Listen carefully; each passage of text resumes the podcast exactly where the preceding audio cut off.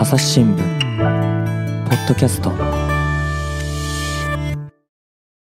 えー私はたった今現場に到着しました。ご覧のようにこちらには規制線が張られています。ここから100メートル先で土石流が発生しているという情報を警察官の方に伺いました。辺りはですね白く霧のようなものがかかっていてかなり視界が悪かったです。こちらから土石流の現場を伺うことはできないんですけれどもかなり白く視界が悪くなっているような状態です。現在100メートル手前で規制線が張られています。また最新情報が入り次第お伝えします。朝日新聞の岸上渉です、えー7月3日、えー静あ静岡県熱海市で発生し、えー26人の命を奪った土石流災害から、えー3ヶ月が経ちました、えー今日は静岡市の方まで、えー足を運ばせてもらって、えーその被害について、えー現地で取材をしてきたあーお二人にお話を聞こうと思います、えーまずは、えーと静岡総局の記者あー黒田総吉さんです。黒田さんよろしくお願いします。あよろしくお願いします。朝日新聞の黒田です。えー、とそしてもう一方あー、テレビ朝日系列のですねえー静岡朝日テレビのアナウンサーで、えー林照彦さんです。よろしくお願いします。はい、よろしくお願いいたします。実は今日はあのその静岡朝日テレビさんのですね、えー、と会議室の一室をですね、えーお借りして、えー収録させてもらっています。あの実はあの私の古巣でもございましてですね、あの林さんはあのえっ、と平日の夕方ねの番組、えーとびっきり静岡という番組今、土日もやってるんですよね、こちらの方でリポーターとして、あの発災当初からですねあの1ヶ月間、あの熱海の方に泊まり込んで、毎日現場から、えーリポートをされていたということなんで、えー今日はその現場のお話をですねたっぷりお聞きしたいと思います。えーっとまだ林さんのここの3ヶ月という期間ですね、えーっとまあ、もうなのか、まだなのかっていうところもあると思うんですけども、まず率直にこのこの3ヶ月というのはこうどういう3ヶ月だったかっていうのを聞かせてもらえますか？発災初日と比べると土砂と瓦礫はかなり減っているように見えます被災した住民の皆さんも土砂と瓦礫はかなり減ったというお話をされています。ただ現場には大きな爪痕がまだ残されていますし住民の皆さんの中で復旧復興はかなり時間がかかるのではないかというお話がよく聞かれました。そしてご家族や友人を亡くされた方の遺族の悲しみというのは発災初日から全く変わっていないように感じます。なるほどですね、そうですよね。あの黒田さん、はい。えー、と今回の土石流災害のですね概要をちょっと簡単におさらいしておきたいんですけども、はい。えー、とちょっと簡単にお願いできますか？はい。えーとまあ、当時、熱海市周辺では活発な梅雨前線が停滞した影響で、まあ、7月1日の朝から、まあ、雨が降り続けていました。で7月1日午前10時から3日午前10時までの期間雨量が449ミリ。で過去10年でまあ一番の長い雨で、まあ、土石流が起こった要因の一つと考えられています。うんで、まあ、土石流が発生したのが午前3日の午前はい10時はい半うんになります。こう強い雨というよりはこう長い雨がずっと降り続ける方がこう危険だということなんでしょうかね。そうですね土の中に、まあ、多くの水が溜まったこと、まあ、この後お話で出てくるかもしれませんが、まあ、盛り土はいの中にまはいあ水が溜まって、まあ、長い雨で水が溜まったことが、まあ、この土石流の、まあ、一つの要因なのかなとも考えられています。はい、なるほどですね。で、まあ、あの土石流があったその藍染川という川ですかね。これはどういう川なんでしょうか？そうですね藍染藍染川自体はまあ細い消火線で、まあ、山あいから相模湾に向かって南東に流れているんですけども、まあ、土石流もまあその方向に南東に向かって流れたという形です。でまあ、土石流自体は、まあ、住民の証言によると、まあ、複数回にわたって起こっているようで、えーまあ、流れた土砂は約5万5千流5万米5千流米。と言われています。はい。結構な量なんですかね。そうすると。結構な量、はい。で、えっと、で、林さん、あの、まず、冒頭の、その。リポートのね、はい。音音声を今日はねお借りすることができたんお借りさせてもらったんですけどもあのこれはもうついて最初のこう一斉ということになりますでしょうか？そうですね、はい。はい、あの私は当時定時ニュースの勤務だったんですが普段からフィールドリポーターを担当していることもありましてニュース勤務を他のアナウンサーに変更して記者とカメラマンと3人で現場に向かいました。現場に入ったのは発災からおよそ3時間ほどが経った午後2時頃だったと記憶しています。普段熱海市内へは静岡朝日テレビからは車で2時間新幹線を利用すると1時間で向かうことができるんですが当時熱海市内へ向かう道路が通行止めになっているという情報があったので新幹線で向かいました。なるほど。その際とびっきり静岡土曜版という番組を拡大しはい。はい。て放送しました、はい。現場に到着してすぐマイクを取って中継が呼びかけられたというはい。状況でしてうんうんうん現場について、はい。見たままをはい。とにかく喋ろうということで、うんうんうん長い雨が降っていましたので、はい。濃い霧に現場が覆われていること、そして規制線が土石流の現場からかなり引き下げられていること、さらには住民の皆さんの慌てふためいた様子うん。などを拝見することができましたので、はい。とにかく見たままはい。を伝える意識をしましたね。はい、もうこの時点ではまだまだその、えー、と不明者の捜索であるとかっていうのは、そここう、まあ、手帳についていないというか、そういう状態だったんですかね？はい、私が知っているその際に知っていた情報が、はい。複数人の行方がわからない方がいる、うんうんうんかなりの距離にわたって土砂が海側に流れ下ったこの2つしかなくてはい何も情報がない状況でお伝えしなければならなかったので、はい。お邪魔にならないように、はい。その場にいた消防の方であったり、はい立ちすくんでいる住民の皆さんに情報収集をしてお伝えしたという状況ですね。あのー熱海市っていうと、皆さん、その降りたことある人、駅で降りたことある人、ちょっとご記憶にあるかもしれませんけども、そのまず新幹線の駅がすごい高台の上にあって、はいであの温泉街の方にこう下るね、すっごい急な坂をいっぱい歩くことがあるんですけど、あの今回の起きたその現場っていうのは、そのどの辺の位置に当た当たるんですかね？はい、現場は、えー伊豆山地区と呼ばれる場所です、熱海駅からは車でおよそ10分ぐらい走らせた場所にあるんですけれども、かなり急斜面が多い場所で、はい。住宅も立ち並んでいるのはもちろんのことマンションなども立ち並んでいて、はい。住宅街といった印象があります、はい。まあ熱海独特の地形ですよね、はい。うん坂が急なので住民の皆さんもですね、普段生活する際はあの車を利用することがはい。多いんですね、はいただ今回土砂が広範囲にわたって流れ下ってしまいましたので、はい。車を使うことがまずできない、はい。で歩くこともできなはい。いという状況でしたので、はい。伊豆山地区に住んでいる方発災直後はもう身動きが取れないはい。という方が非常に多かった印象が、はい、うんうんうん、なるほどですね。えーっと、これ、黒田さんは発災初日のことは覚えてますでしょうか？あはい。よく覚えてます、はい。えー確か、えーとまあ、昼頃だったと思うんですけども、はいまあ、上司から電話ありまして、はいなんか SNS で熱海市の土石流の映像が流れていると、はいまあ、本当のものかどうかわからないけどという電話を受けた記憶があります。はい。でまあ、電話終わって、まあ、その映像を見たんですけども、まあ、その住民が撮ったと見られる映像を見て、まあまあ、山の方から土砂が建物を巻き込んで、うんなんかすごい勢いで流れているのを見て、はい。まあ、正直これ現実なのかっていう、まあはい。本当信じられないような感じでした。あのね、ここ、その何年か、こう必ず年に1回は、この豪雨災害っていうのは、こう日本の各地で起きているような印象があるんですけど、はい。その、なんていうんですかね、その、こう、あね、く背後の山のその土砂が落ちてきて、その家が潰れるというこの映像をですね、こう毎年見て痛ましい思いをするんですけども、そんなレベルの災被害じゃないという感じですよね、今お話聞いてて。そうですね、うんうん。なんかどこまで被害が広がっているのかっていうのうんはうんわからないけど、まあはい。すごい被害なんだろうなとは思いはい。ました。、なるほどですね。で、林さんもこの日からあの、はい。熱海の方に泊まり込んでという感じに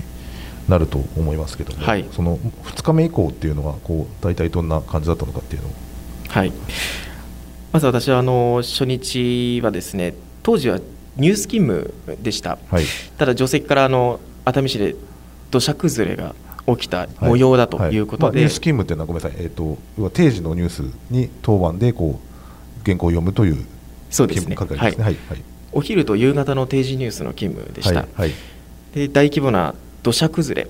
そのさその当時はあの土砂崩れといった表現でしたので、はい。はい。土砂崩れが起きた模様だ、すぐに現場に向かうように、はいということでカメラマンと記者と3人で新幹線に乗って現場に向かったんですけれども、はい。はい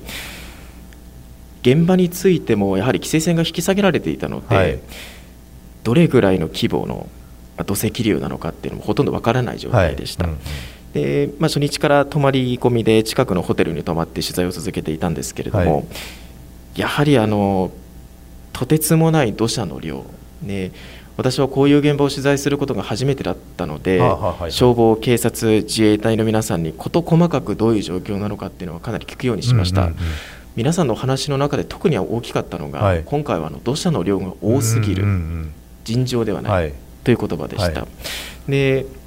私がよく取材していたのは土石流の起点から海側にはい。1.5キロほど下った藍染橋といううん。はい。国道135号にかかる橋です、はい。この国道135号というのは住民の皆さんにとっての生活の主要道路で、はい。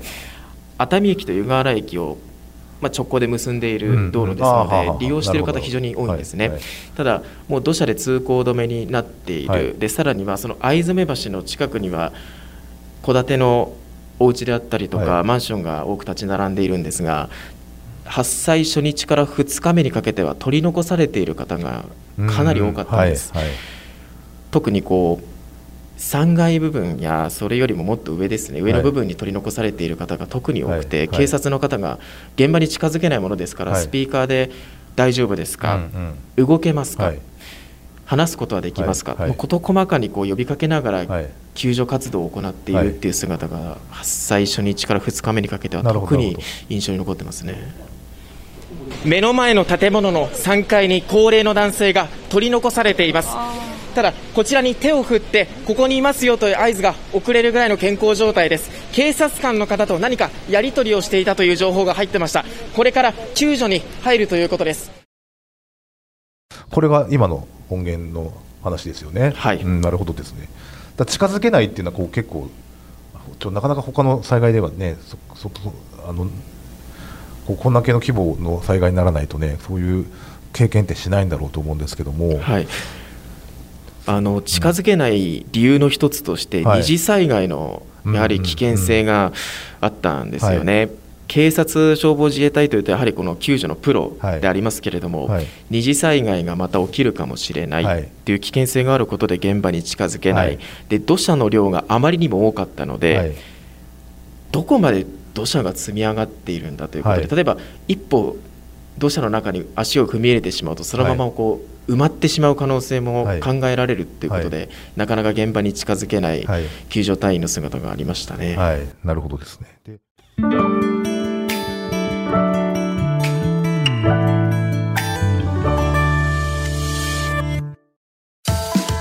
朝日新聞歩ききは人工音声が伝えるニュースサービスです。外に出かけたらスマートフォンのアプリで、お家にいるときはスマートスピーカーに朝日新聞のニュースを聞かせてと言ってください。あなたの知りたいニュースどこででも朝日新聞歩ききたった5分で今日のニュースをまとめ聞き。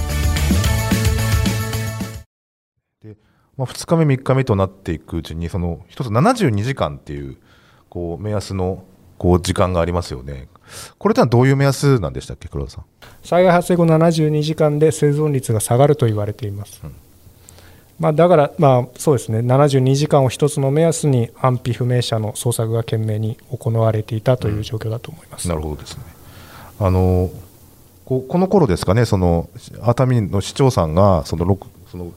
えーと安否不明者の名前を公表するということもちょっとニュースになったりしたのを見たんですけども、はいこれもどういう意図があったんですかね？そうですね、まあ、一時は連絡が取れない安否不明者が、うん。まあ、147人まで膨れ上がりました、はい。はい。でまあ、その中、まあ、県や熱海市が、はい。まあ、考えたのが安否不明者の氏名公表です。はい。でまあ、災害発生56時間後になったんですけども、まあ、県などが、まあ、所在が確認できたように64人の氏名を公表しました、はい。まあ、すると翌朝には、まあ、情報提供が相次いで、もう、まあ、不明者が40人以上はい。減って、はい。まあ、円滑な救助活動につながるということがありました。はい。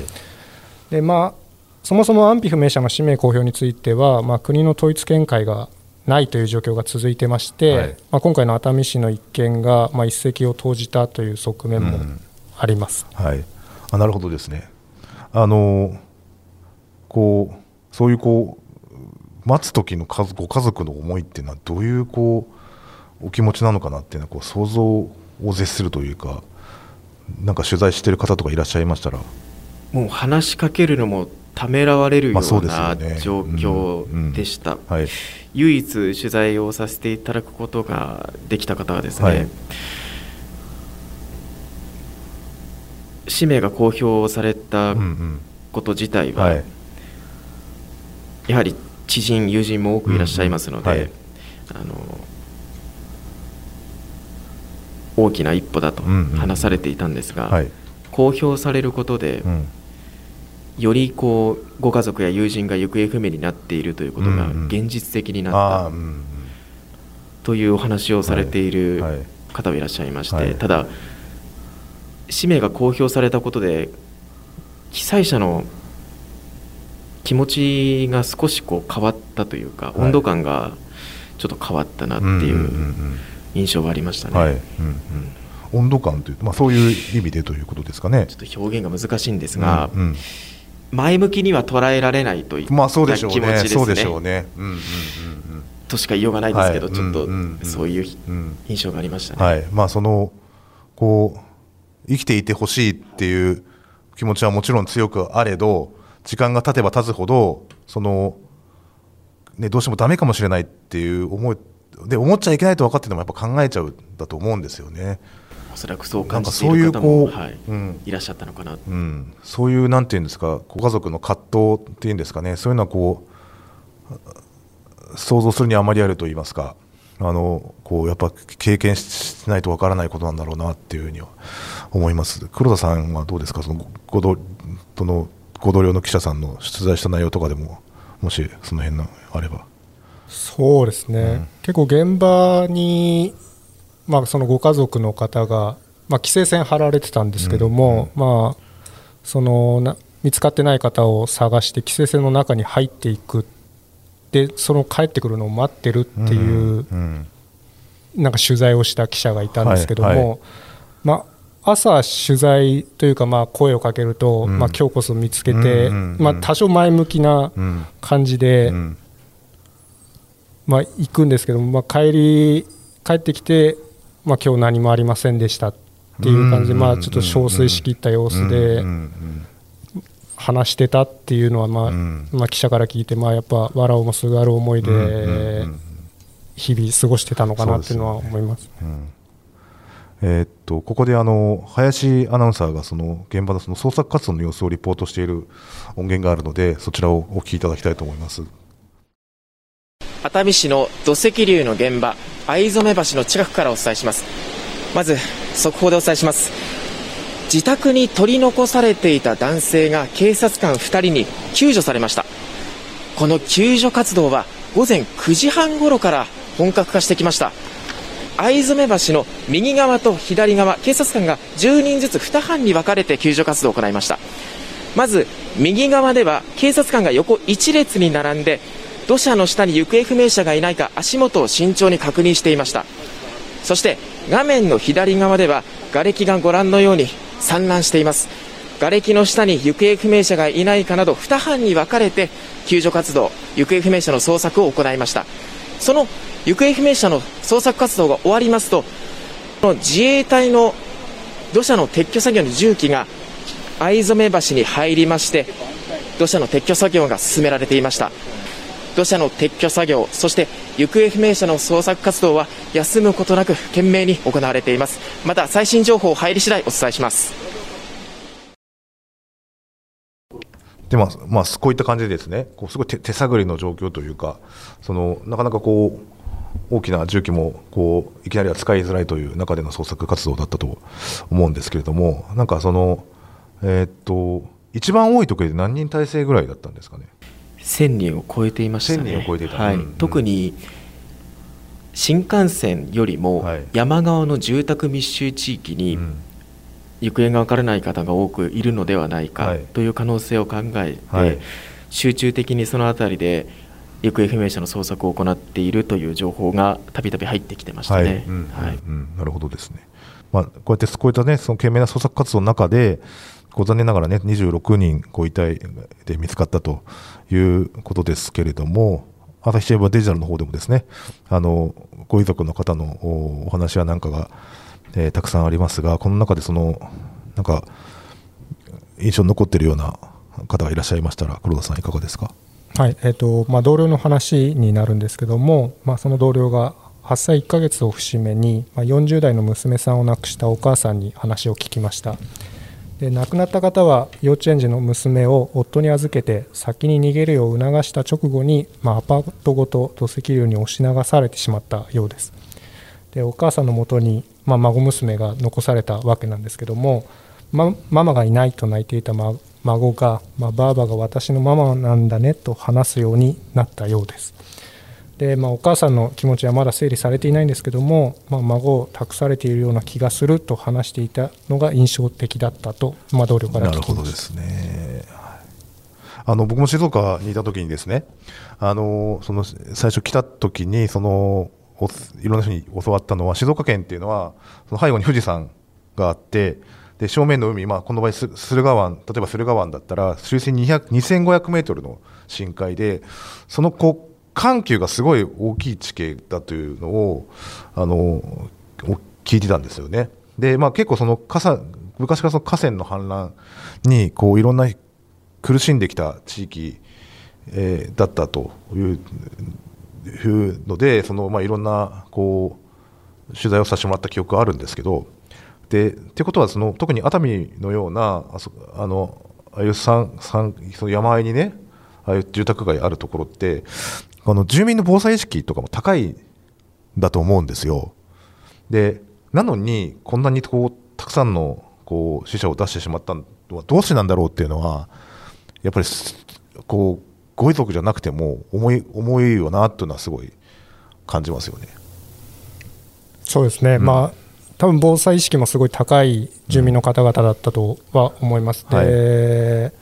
まあ、今回の一つの要因に考えられるのかもしれないですけども、はい、その熱海市がまあ土石流の発生前にまあ住民の避難を促す避難指示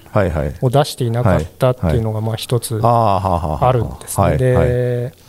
まあ、発災前日にはその体の不自由な人に避難を呼びかける高齢者と避難をまあ呼びかけてたんですけど、まあ、避難指示までには至らなかった。はい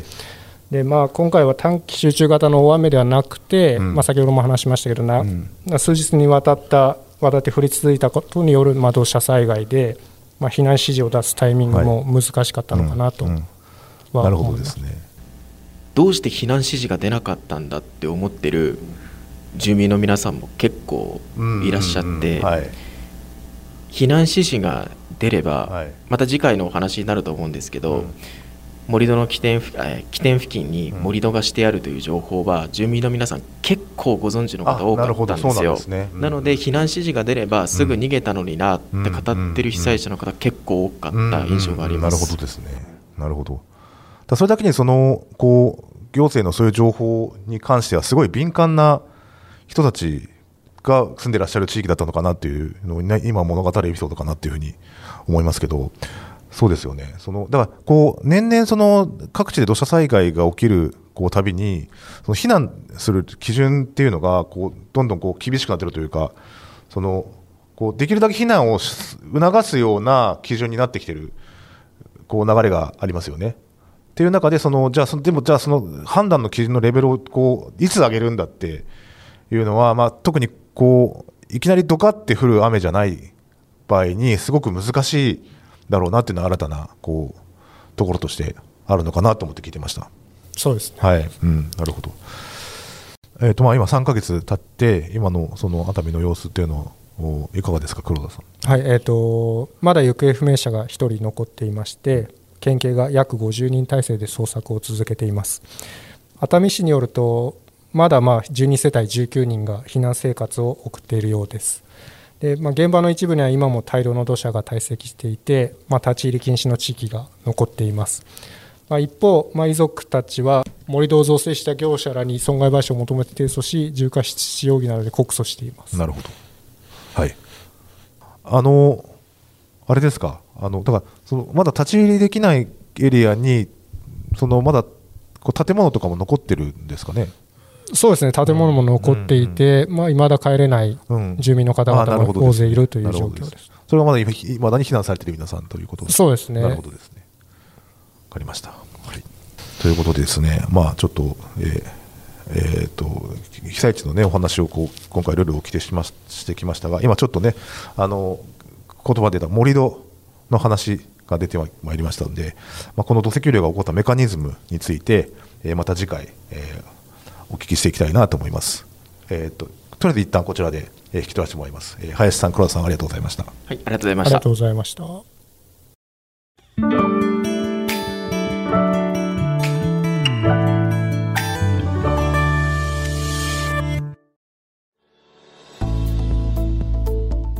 はい、えー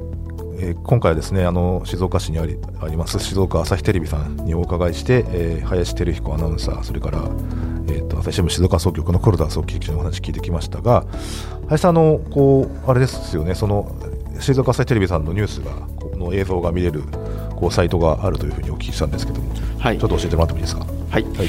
この番組は YouTube の静岡朝日テレビのニュースチャンネルでも配信しています。このチャンネルではさまざまな動画ニュースや特集コンテンツを配信しておりますのでぜひこちらにもアクセスしていただければと思います、はい、まず YouTube の方で静岡朝日テレビと検索をすれば出てくるという感じですかね。はい。わ、はい、かりました、まあ、こうこういう熱海の土石流の